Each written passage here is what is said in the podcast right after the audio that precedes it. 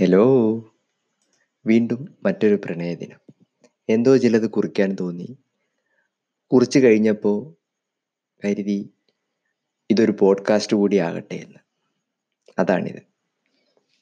വിവാഹിതരും കവിതാക്കളും പ്രണയിക്കാൻ കാത്തിരിക്കുന്ന മറ്റുള്ളവരും എന്തിനു പ്രണയദിനം ഒരു ദിവസം മാത്രമായി ആഘോഷിക്കണം? എല്ലാ ദിവസവും പ്രണയിക്കരുതോ? പിന്നെ ഈ പ്രണയത്തെ മനുഷ്യബന്ധങ്ങൾക്കിടയിൽ മാത്രം നിർത്തണമെന്നുണ്ടോ? തൊഴിലിനെ പ്രകൃതിയെ അറിവിനെ പ്രത്യയശാസ്ത്രങ്ങളെ ഒക്കെ നാം പ്രണയിക്കുമ്പോഴാണ് ലോകോത്തര കണ്ടെത്തലുകളും തൊഴിൽ സംസ്കാരങ്ങളും നല്ല ജീവിത സാഹചര്യങ്ങളും അന്തരീക്ഷവും ഒക്കെ നമുക്കുണ്ടായിട്ടുള്ളത്. ഉപരിപഠന കാലത്ത് എന്റെ കലാലയത്തിലെ ഒരു ആൺകുട്ടിയും പെൺകുട്ടിയും മതത്തിന്റെയും സമ്പത്തിന്റെയും തുലാസുകളൊന്നും ബാലൻസ് ചെയ്യാതെ പ്രണയ തീവ്രതയിൽ തൊഴിലിനു പോലും കാത്തു നിൽക്കാതെ വിവാഹം നടത്തുകയും ഇന്നും കുട്ടികളോടൊപ്പം സ്നേഹത്തോടെ സന്തോഷത്തോടെ പ്രണയാർദ്രരായി ജീവിക്കുന്നത് കാണുമ്പോൾ ഈ പ്രണയ ദിനത്തിൽ അവരെ ഓർക്കുമ്പോൾ ഒരു സുഖമുണ്ട്. ഒരുപിടി ചടങ്ങുകളിലൂടെ പ്രണയിക്കാനായേക്കും എന്ന് വിശ്വസിച്ച് വിവാഹിതരായി. എന്നാൽ പരസ്പരം സ്നേഹിക്കാനോ വിശ്വസിക്കാനോ കഴിയാതെ നിരന്തരം പൊരുതി ജീവിതം വലിച്ചു കീറി പറത്തിയ അടുത്തറിയാവുന്ന മറ്റൊരു കുടുംബത്തെക്കുറിച്ച് ഓർക്കുമ്പോൾ ദുഃഖമുണ്ട്. അതിലൊരാൾ ചുറ്റുപാടുമുള്ളവർക്കൊക്കെ പെട്ടെന്നൊരു ശൂന്യത സൃഷ്ടിച്ച് കുടുംബത്തിന് ഒരു തീരാവേദന നൽകി അകാലത്തിൽ കടന്നുപോയത് ഓർക്കുമ്പോൾ എനിക്ക് തോന്നുന്നത് എന്തേ അവർക്ക് പരസ്പരം പ്രണയിക്കാൻ കഴിഞ്ഞില്ല എന്നാണ്. ഔപചാരികത മാത്രം പ്രണയത്തെ തളിർപ്പിക്കില്ല എന്നതും ഒരു സത്യം. കലാലയ ജീവിതത്തിൽ ഒരു കാലത്ത് കാഴ്ചയിൽ ഇഷ്ടം തോന്നുന്ന സൗഹൃദത്തോടെ പെരുമാറുന്ന നേട്ടങ്ങളാൽ ശ്രദ്ധിക്കപ്പെടുന്ന പെൺകുട്ടികളൊക്കെ എന്റെ പ്രണയിനികൾ എന്ന് തോന്നൽ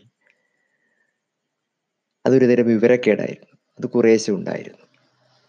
ഈ ധാരണ മാറ്റി എന്താണ് പ്രണയം എന്ന് മനസ്സിലാക്കാൻ മനുഷ്യ മനസ്സിനെ കുറിച്ചുള്ള പഠനവും വായനയും നല്ല സുഹൃത്ത് ബന്ധങ്ങളും കൂടുതൽ ലോകപരിചയവും ഒക്കെ സഹായകമായിട്ടുണ്ട്. ബ്രാൻഡ് മാർക്കറ്റിങ്ങിനും കച്ചവടത്തിനും അനന്ത സാധ്യതകൾ തുറന്നിടാൻ പല ആഘോഷ ദിനങ്ങൾക്കും കഴിയുന്നുണ്ട്. അതൊരു തെറ്റല്ല. എന്നാൽ പ്രണയിക്കാൻ ഏതെങ്കിലും ബ്രാൻഡുകളുടെ സ്പോൺസർഷിപ്പ് നിർബന്ധമല്ല എന്നാണ് എന്റെ വീക്ഷണം. നമുക്ക് ചുറ്റും നടക്കുന്നത് നമുക്ക് നല്ല വ്യക്തതയുള്ള നൊമ്പരപ്പെടുത്തുന്ന സത്യങ്ങൾ വിവരിക്കാൻ അത്ര എളുപ്പമല്ല. എങ്കിലും ഒഴിവാക്കുന്നില്ല. സ്വയം നിർമ്മിച്ച കൂടുകളിൽ കഴിഞ്ഞ രണ്ടുപേർ ഭാര്യയും ഭർത്താവും വീടിന്റെ രണ്ട് നിലകളിലായി താമസിക്കുന്നു. വെവ്വേറെ ഭക്ഷണം കഴിക്കുന്നു. കുട്ടികളുടെ പഠന വൈകല്യം ഈ മാതാപിതാക്കളെ കൗൺസിലറുടെ മുന്നിലെത്തിച്ചപ്പോൾ താമസിച്ചു പോയിരുന്നു. എല്ലാ പൊതുപരിപാടികളിലും കുടുംബത്തിന്റെ മുഖം രക്ഷിക്കാനായി മുൻപന്തിയിലുണ്ടായിരുന്ന സോഷ്യൽ മീഡിയയിലും വാട്സാപ്പിലും ഒക്കെ ആക്റ്റീവായിരുന്നവരാണ്. പക്ഷേ വർഷങ്ങളായി ഒന്നും പരസ്പരം ഷെയർ ചെയ്യാത്തവർ എന്നത് ദയനീയമല്ലേ വിവാഹം കഴിഞ്ഞു മൂന്ന് കുട്ടികളുണ്ടായ ഒരു കുടുംബത്തിലെ ഒരു പങ്കാളി വിഷമത്തോടെ കൗൺസിലിംഗ് സെന്ററിലെത്തി തന്റെ മറ്റേ പങ്കാളി ഏറ്റവും കൂടുതൽ ആസ്വദിക്കുന്നത് സോഷ്യൽ മീഡിയയിലെ വൈകൃതങ്ങൾ എന്ന് പറയുമ്പോൾ ഇതുപോലെ ഒരു സഹായത്തിനെത്താത്ത എത്ര മനുഷ്യരുണ്ടാവും നാം ജീവിക്കുന്ന ഈ സമൂഹത്തിൽ. ഒരു പ്രമുഖ ഇൻഫർമേഷൻ ടെക്നോളജി സിറ്റിയിൽ പത്ത് വയസ്സിൽ താഴെയുള്ള മകളുമായിട്ട് ഡാൻസ് ബാറിലെത്തി കുട്ടിയെ പുറത്തിരുത്തി മദ്യവും ഡാൻസുമായി ആടിത്തിമിർത്ത ദമ്പതികൾ. കുട്ടികൾ വളരേണ്ടവരല്ലേ? പിന്നെന്താ അവർക്ക് പബ്ബിൽ വന്നാൽ എന്ന് തിരിച്ചടിച്ചു ചില സന്നദ്ധ പ്രവർത്തകർ. എന്ന് കേൾക്കുകയുണ്ടായിട്ട് അതേ സിറ്റിയിലെ പെർവേർട്ടഡായ മനുഷ്യരെ പറ്റി ഈ രക്ഷകർത്താക്കൾക്ക് വലിയ ധാരണ ഉണ്ടാവില്ല പക്ഷേ സാധാരണക്കാർക്കറിയാം. കഴിഞ്ഞ ആറ് വർഷമായി എട്ട് സ്ഥാപനങ്ങളിൽ ജോലി മാറി മാറി ചെയ്ത ഒരു പ്രൊഫഷണൽ അദ്ദേഹത്തിന്റെ റെസ്യൂമയുടെ ആമുഖത്തിൽ പറയുന്നത് തൊഴിലിനോട് അഭിനിവേശം ഉണ്ടെന്നൊക്കെയാണ്. ശരിക്കും അദ്ദേഹത്തിന് ധനസമ്പാദനത്തിലുള്ള ആർത്തി മാത്രമാണുള്ളത്. ഈ അടുത്ത് ഒരു പ്രമുഖ മനഃശാസ്ത്രജ്ഞൻ പറയുകയുണ്ടായി. മാനസികാരോഗ്യം തകർന്നടിഞ്ഞ പല കുടുംബങ്ങളിലും പ്രണയിക്കാൻ മറന്നു പോകുന്നവർ ഏറെയുണ്ട്. ജീവിതശൈലി രോഗങ്ങൾ വരാനുള്ള ഒരു എളുപ്പ വഴി കൂടിയാണിതെന്ന് കൂടാതെ അവരുടെ മക്കളുടെ മാനസികാരോഗ്യവും മെച്ചമല്ലെന്ന്. കാരണം ആരോഗ്യപരമല്ലാത്ത കുടുംബാന്തരീക്ഷം തന്നെ.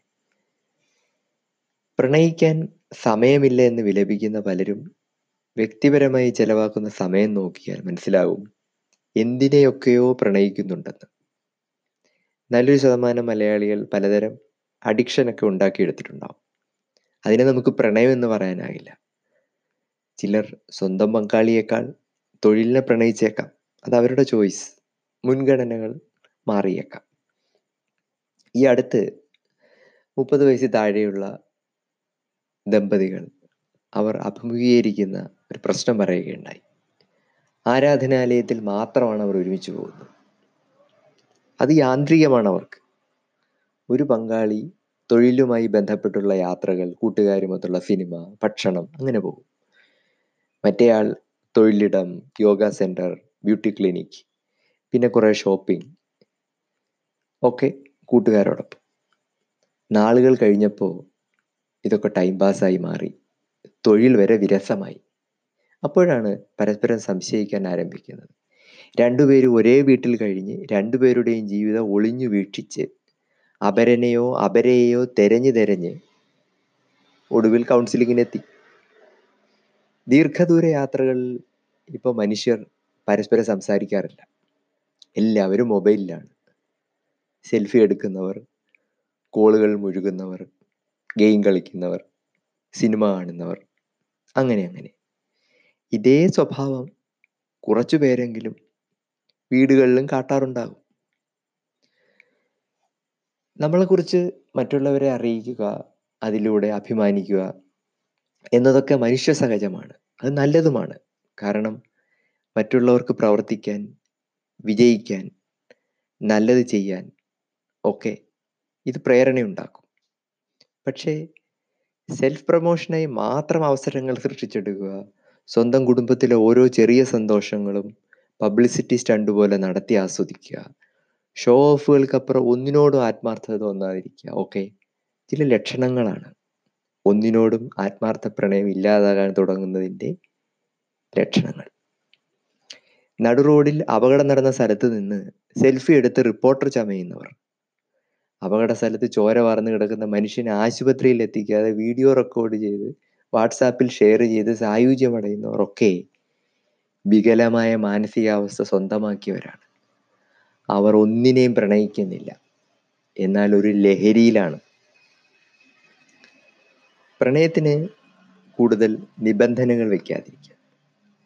തൊഴിലിനെ കഴിവുകളെ ജീവിത പങ്കാളിയെ സ്വന്തം കുടുംബത്തെ നമ്മ നമ്മെ സഹായിച്ചവരെ ഒക്കെ സ്നേഹിക്കുക. നമ്മെ വിശ്വസിക്കുന്നവരെ തിരിച്ചും വിശ്വസിക്കുക. പ്രണയവും മത്സരവും ഒരിക്കലും കൂട്ടിക്കുഴയ്ക്കാതിരിക്കുക വാക്കുകൾ കരുതി ഉപയോഗിക്കുക. ടെലിവിഷൻ സീരിയൽ ഭാഷ പ്രണയത്തെ കെടുത്തും പങ്കാളി ബഹുമാനവും അർഹിക്കുന്നുണ്ട്. സ്നേഹവും വിശ്വാസവും ഇല്ലാതെ പ്രണയം നിലനിൽക്കില്ല. യന്ത്രങ്ങൾ നല്ലതാണ്. പക്ഷേ നമ്മുടെ ജീവിതം അവയുടെ നിയന്ത്രണത്തിൽ ആകാതിരിക്കണം. പ്രണയിക്കാൻ കഴിവുള്ള ഒരു മനസ്സ് ആരോഗ്യവും കൂടി ഉറപ്പിക്കും. വിവാഹം എനിക്ക് ഒരു നല്ല പ്രണയിനിയെ തന്നു എന്നത് വളരെ സന്തോഷം. എന്നും എപ്പോഴും പ്രണയത്തിലെങ്കിലും ഈ ദിനത്തിൽ ഒരു ചുവന്ന റോസാപുഷ്പം എന്റെ പ്രാണസഖിക്ക്. എല്ലാവർക്കും ആശംസകൾ. ഈ ഒരു പ്രണയദിനത്തിൽ മാത്രമല്ല എന്നും എപ്പോഴും പ്രണയിക്കാൻ കഴിയട്ടെ എന്നുകൂടി ഈ പോഡ്കാസ്റ്റ് ഇഷ്ടപ്പെട്ടെങ്കിൽ ഷെയർ ചെയ്യുക. മറ്റൊരു പോഡ്കാസ്റ്റിനായി കാത്തിരിക്കുക. നന്ദി. നമസ്കാരം.